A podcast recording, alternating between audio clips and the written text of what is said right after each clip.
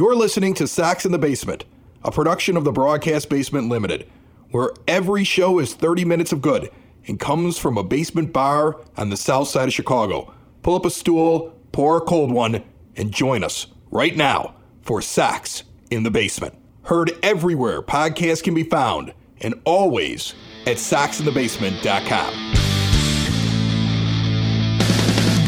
Bellying up to the nine foot homemade oak bar, pour yourself a cold one. Ed's down here. I'm here as well. My name is Chris. This is for fans, by fans, and 30 minutes of socks that is known as Sox in the Basement, brought to you proudly by FamilyWaterproofing.com. Bowing Walls, crawl space encapsulation. If you have concrete raising, just raising in front of your house, you got foundation crack repairs, you got you got water coming in, you got seepage, you got drainage issues, anything you're dealing with, the sump pump you just need somebody to check it. Will they handle leakage? Leakage, Oh, Ed. yes. They handle all kinds of things. Check out everything that they do. It's absolutely incredible at familydry.com. Give them a call 24 hours a day, 708 330 4466, and mention Sox in the Basement, and you get money off. Uh, my friend, I was looking at at like the best shows that we've we've ever done. I'm a stat head when it comes to baseball. Sometimes I just become a stat head when I look at our little show. And Okay. I was inspired to do this because I'll let everybody in on a little secret. Over the last year, we've been approached by not one, but three different sports networks, podcast networks trying to bring us into the fold. Uh, right now, they're 0 for 3 enticing us to do so. Uh, part of it is because I, I felt dirty knowing that another White Sox podcast that was out there in the podcast sphere was going to get uh, jettisoned by them to make room for us. But also because of the fact I just like our independence. We answer to nobody, damn it. No, we answer to nobody, Ed. And nobody answers us either. Yeah. I like our local advertisers. I, I, I like the fact that we're able to just kind of freely talk about whatever we talk about. I like having no pressure from anybody. I like the fact that fans find us organically, and that's the reason why we'll have several hundred thousand downloads in 2021. And it's all because of you folks, and I appreciate the fact that you listen and allow us to keep our independence where we don't have to rely on that kind of thing. Absolutely. Anyway, I was looking back at the numbers. I found like all the best shows like of previous years because I was trying to do some comparisons, and I noticed that the number one show of 2019 was when Dallas Keuchel and Gio Gonzalez signed in the offseason with the Chicago White Sox. And I was thinking about that show this week while kind of perusing fan thoughts on social media channels about Dallas Keuchel and thinking about my own feelings on Dallas Keuchel, especially heading towards the postseason, because this has not been one of his best years. Would you agree on that? It definitely has not been one of his best years. He's even when he signed with the White Sox, he was not going to be Cy Young Dallas Keuchel. I, I, I never thought that that was going to be the case, but it's it's been he he has not been the guy that I thought he was going to be in terms of just getting them deep into games and keeping them competitive. And yeah, it just feels like a down year. And and I don't know the stats in front of me to look him up and, and to tell you if it's a down year, but it just the eyeball test, he's not passing it. Yeah, I mean, I, I think that that is a, a fair assessment. Uh, Dallas Keuchel for his career, he's pretty much doing a little bit worse than what his career numbers are. I've always said that a guy that puts on uh, that walks and hits per innings pitch, the whip.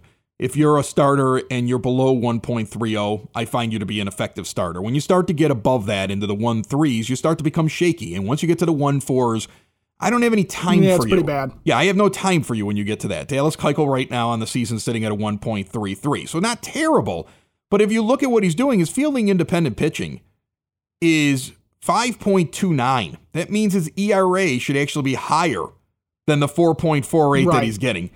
And his whip is above the 1.30 and that is that is not a great year for Dallas Keuchel. Now that said, I after thinking about this show and I went back and listened to it, I was curious what did I think back then? Now this is, you know, almost 2 years ago. What did I think about Dallas Keuchel back then?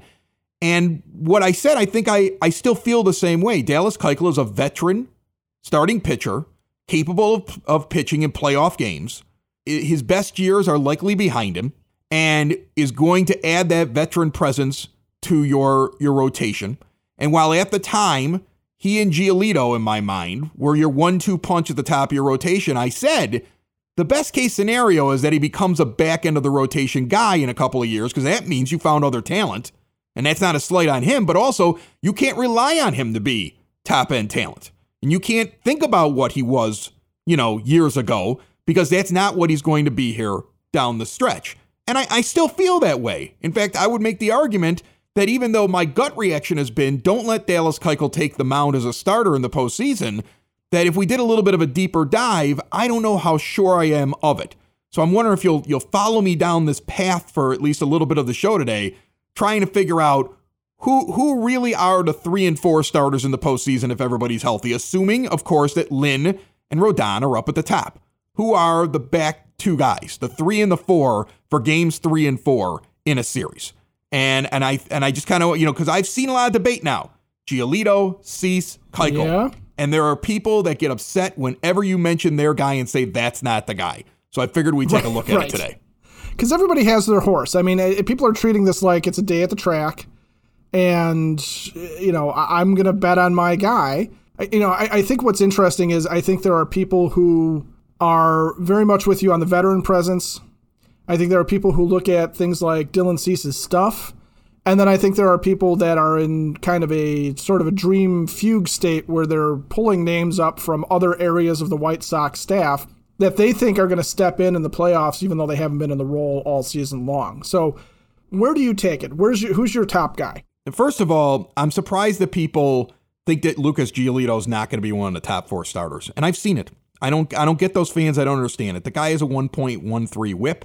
He's provided the best wins above replacement according to Baseball Reference than all three of the guys that we're talking about between Cease Keuchel and Lucas Giolito. He might be nine and nine. He he might have his ERA sitting at 3.83.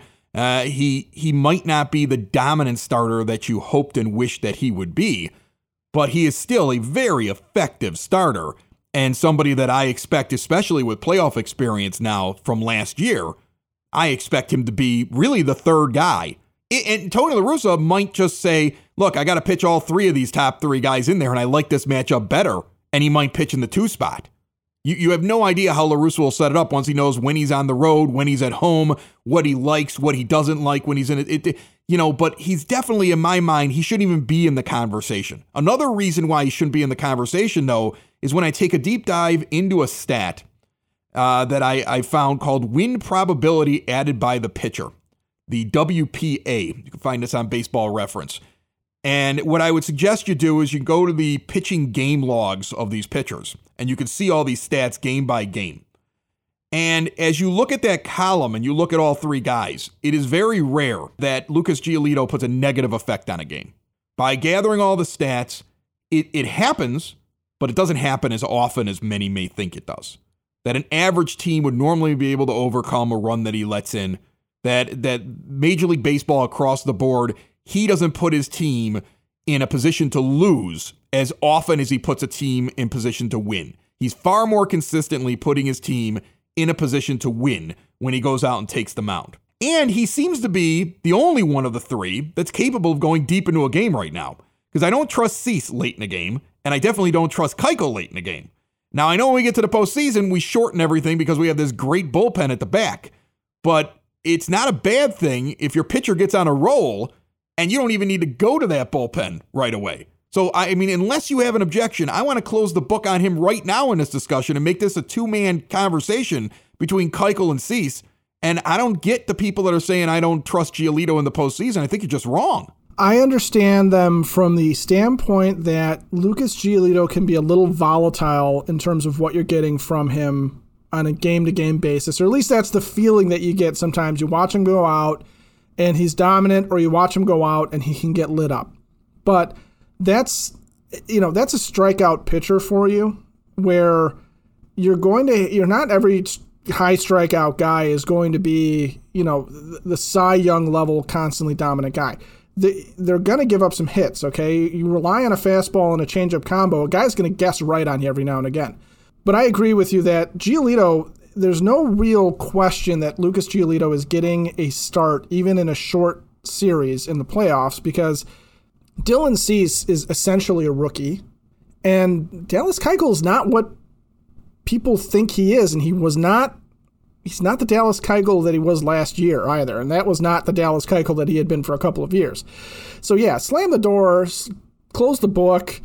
and other, you know, cliches as well about Lucas Giolito. The guy is starting the second or third game of a series for sure. Sox in the Basement listeners, do the hard work. And if you're a hardworking man or woman on the South Side, you need to be outfitted properly. And that's why you should visit Red Wing Shoes in Evergreen Park, New Lenox, and Geneva. A work boots specialty store that carries sizes from 6 to 16 and feet as wide as 4E. A 115 year old company that came out of Red Wing, Minnesota. And one of its largest stores in the entire Midwest is in Evergreen Park, Illinois, ever since 1976. When you're on your feet, the footwear is everything. So why not get an expert fitting? They warranty, repair, and offer free conditioning with laces. And they also carry Carhartt work clothing as well. Located at 3347 West 95th Street in Evergreen Park, Illinois, at 208 East Maple Street on Route 30 in New Lenox, or at 1749 South Randall Road in Geneva. Visit them today. You work hard. You've earned it. Red Wing Shoes. All right, let's take a look at these other two guys then. Cease and Keuchel. All right. And then I want to get yeah. into some really interesting stuff. Yasmani Grandal is coming back uh, very soon. That's indicated by the fact that on Tuesday he gets promoted up to AAA. Zach Collins, your time is numbered. I don't see any reason why you would still be on this team. Uh, tick, I, tick, tick, yeah, tick. I, I just don't see how it's happening for you.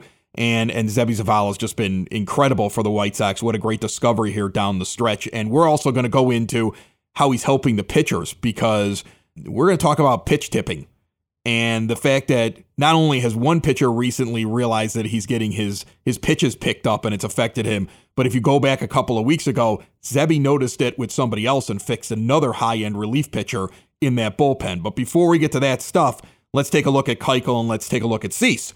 I, I want to look at that that stat one more time. I'm not going to get into it too much, but these guys are really back and forth in terms of if they put their team in a better position to win or a better position to lose. Their win probability is up and down, a negative, a positive, a negative, a positive. They they both of them are inconsistent. So if you can't find that, then you have to sit there and start looking at some of these other things that people have been talking about. Dylan Cease, like one of the big knocks is Dylan Cease is no good against good teams. But on the other hand, I would make the contention that Dylan Cease's spin rate just plummeted after Major League Baseball started that crackdown, as it did for most pitchers.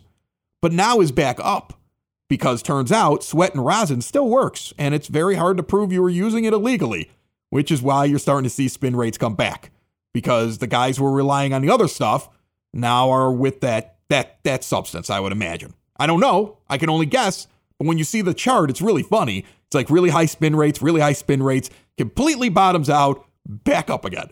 And you know they're checking his glove all the time, so what is he doing? Suddenly, Gerrit Cole is throwing really hard again, and Corbin Burnes is right. looking really, really great again. And Tyler Mahle came back from looking like he used to years ago into being, you know, dominating teams. And Dylan Cease kind of stayed.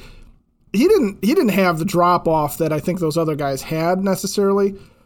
But I also do think that Dylan Cease is still learning how to pitch. You know, I just listed off three guys who have had at least three, four years of starting in the majors. Dylan Cease, I, I know he's been up. He was up last year and he was up the year before. I know technically he's not a rookie. This is really his first season as a major league starter. Correct. So I'm I call him a rookie. And and you got to learn how to do this stuff.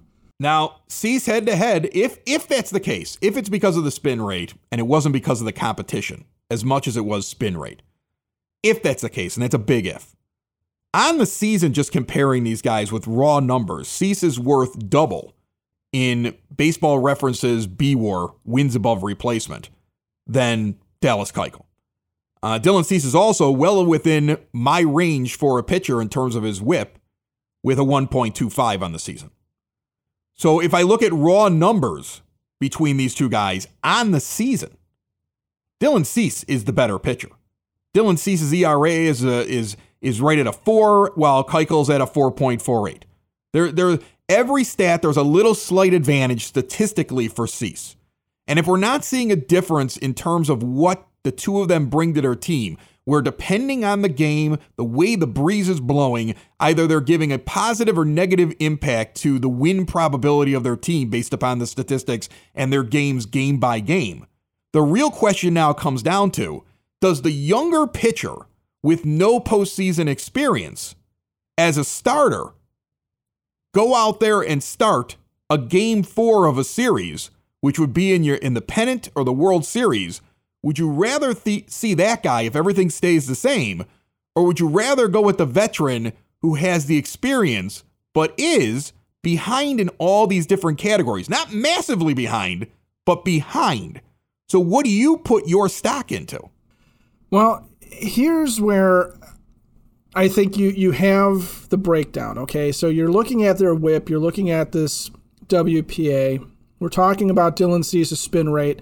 I think we can agree that at this point, from a pure stuff standpoint, if you were just to in practice measure the movement, the spin rate, the ability that Dylan Cease has on the mound, that his stuff is more impressive than what Dallas Keuchel is running out there 10 years into his major league career at age 33, almost 34 years old.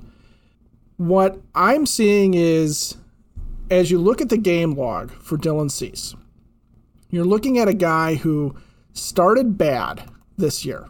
He was in April pretty rough. I mean, you know, he's going four and two thirds, three and a third. He's got one good start in April against the, the, the Tigers, which you and I could go out right now and have a good start against the Tigers, and I can barely throw a ball at this point. I might be able to take the Tigers down. Yeah, my shoulder hurts sitting here, and all I'm doing is drinking.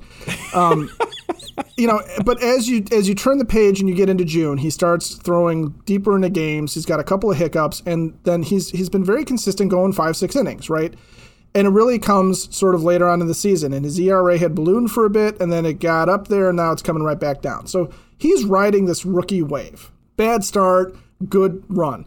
Yeah, not so great run, picking it back up. You don't expect that from Dallas Keuchel. And the thing that has me the most worried about Dallas Keuchel as we are sitting here talking about him is none of the stats that you have mentioned. It is a stat that really bugs me compared to the rest of his career, which is his strikeouts versus walks. Almost every year, he has been around at least a 2.3, if not higher, in terms of the amount of strikeouts versus the amount of walks he's given up. This year, he's at 1.8. His walks per nine innings, 3.0, highest that he's had since he had that partial season with Atlanta where he signed in the middle of the year, higher than most of the seasons he had with, with the Astros when he was really, really good. Most importantly, the man's got 44 walks on the year right now. He has gone entire seasons with 47 walks, 39 walks, 48 walks. The dude is putting guys on base. He doesn't have the same command that he used to have. He's giving up home runs.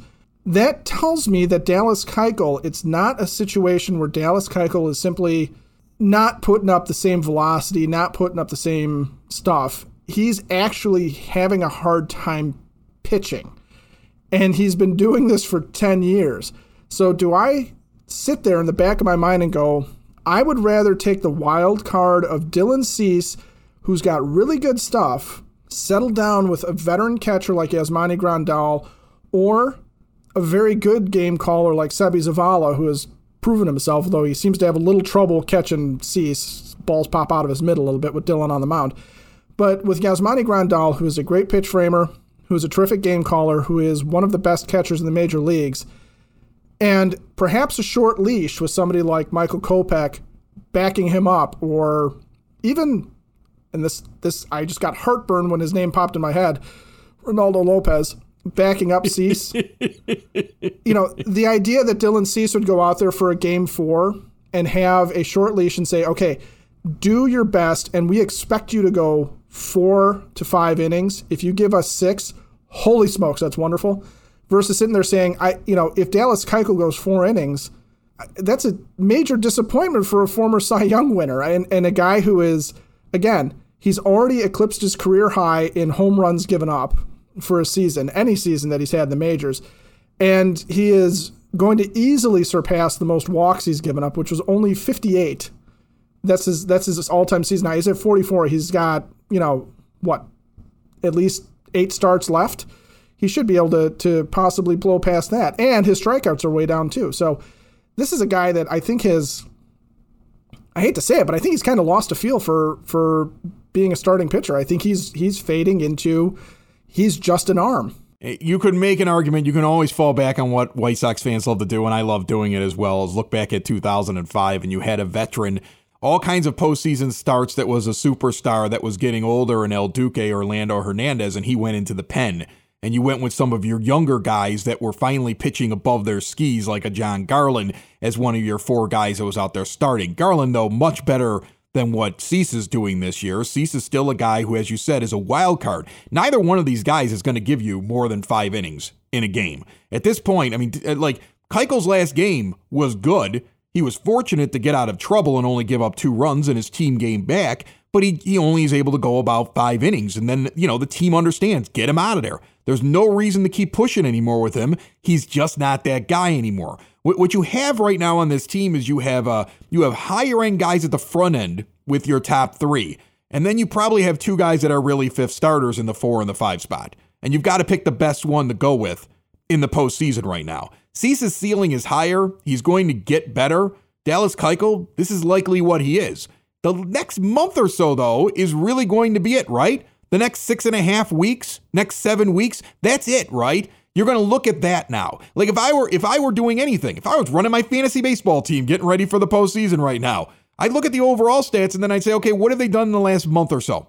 Uh, is one of them much hotter than the other one? Did the other guys start to wear down? That might be the key to the whole decision for the White Sox. I think the jury is still out, but I think it's a reasonable thing. Right now, you're weighing experience in the postseason versus the guy that across most metrics is simply better but is younger and is not better by a massive margin. It'll be very interesting to see.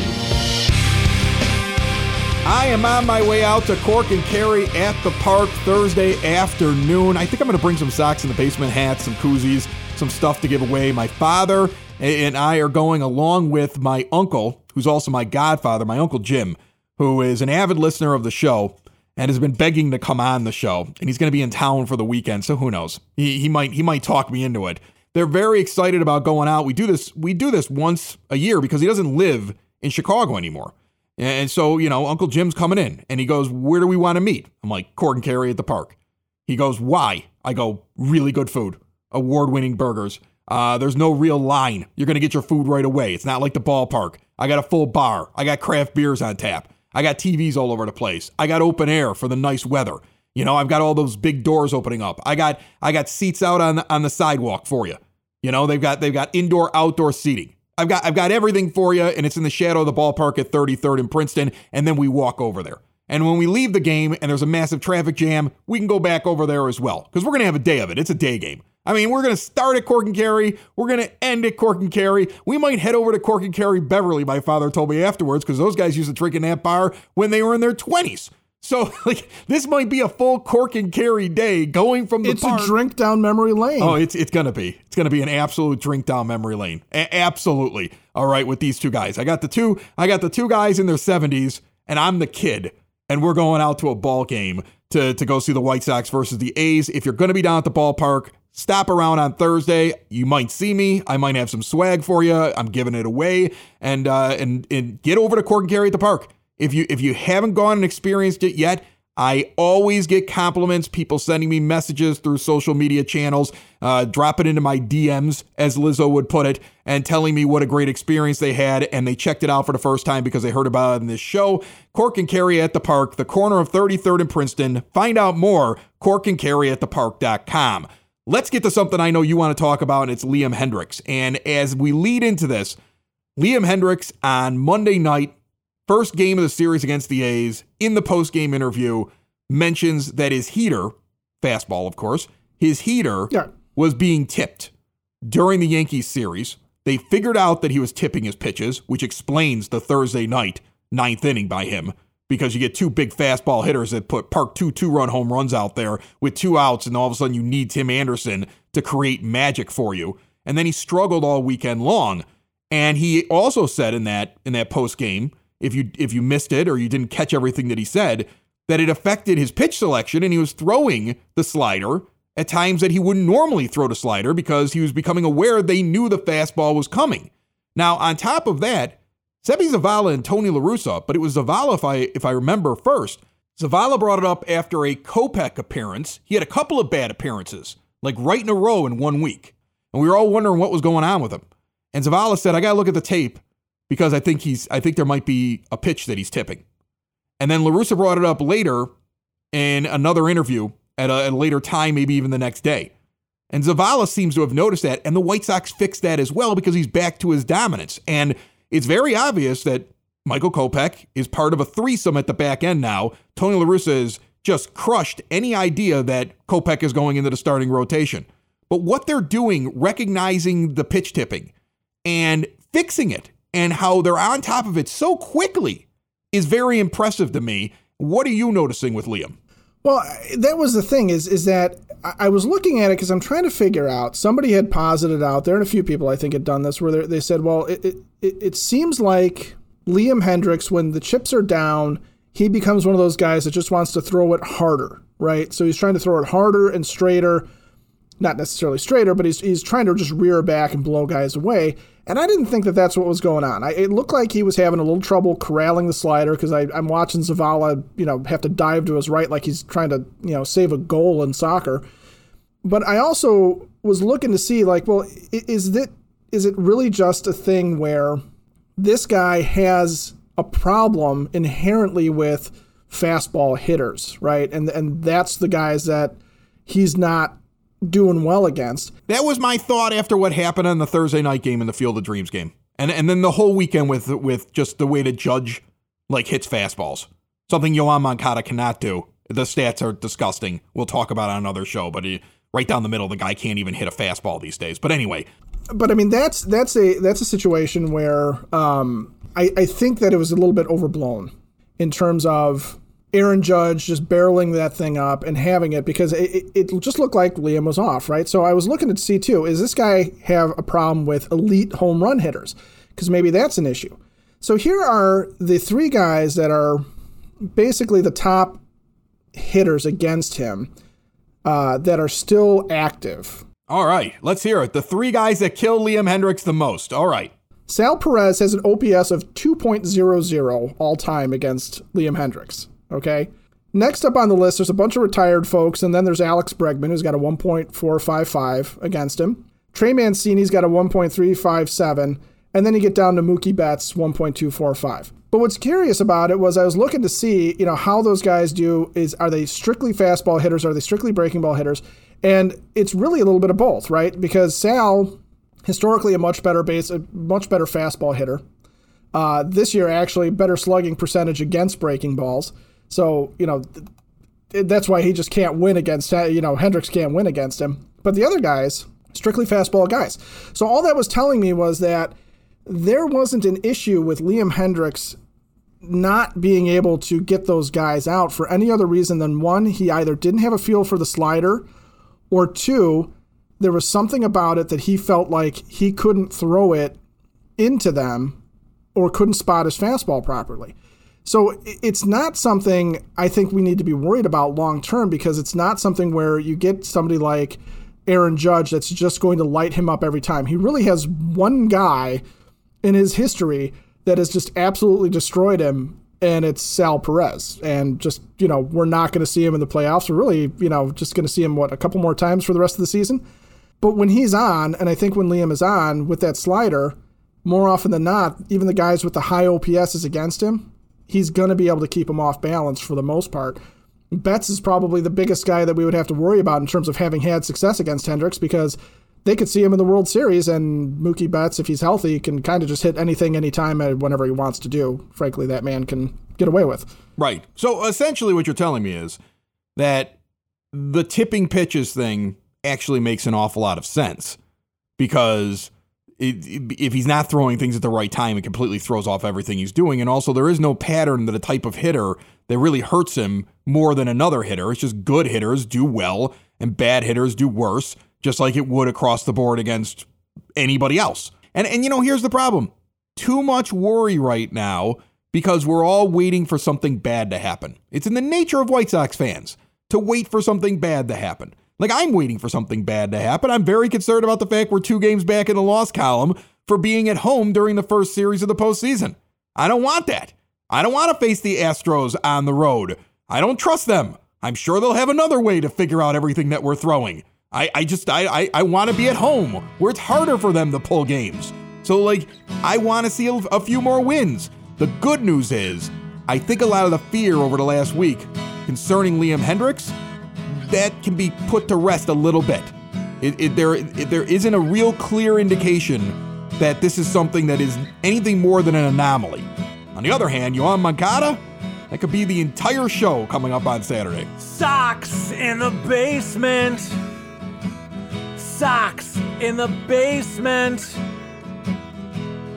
Sox in the basement. Sox in the Basement. Heard everywhere podcasts can be found and always on soxinthebasement.com.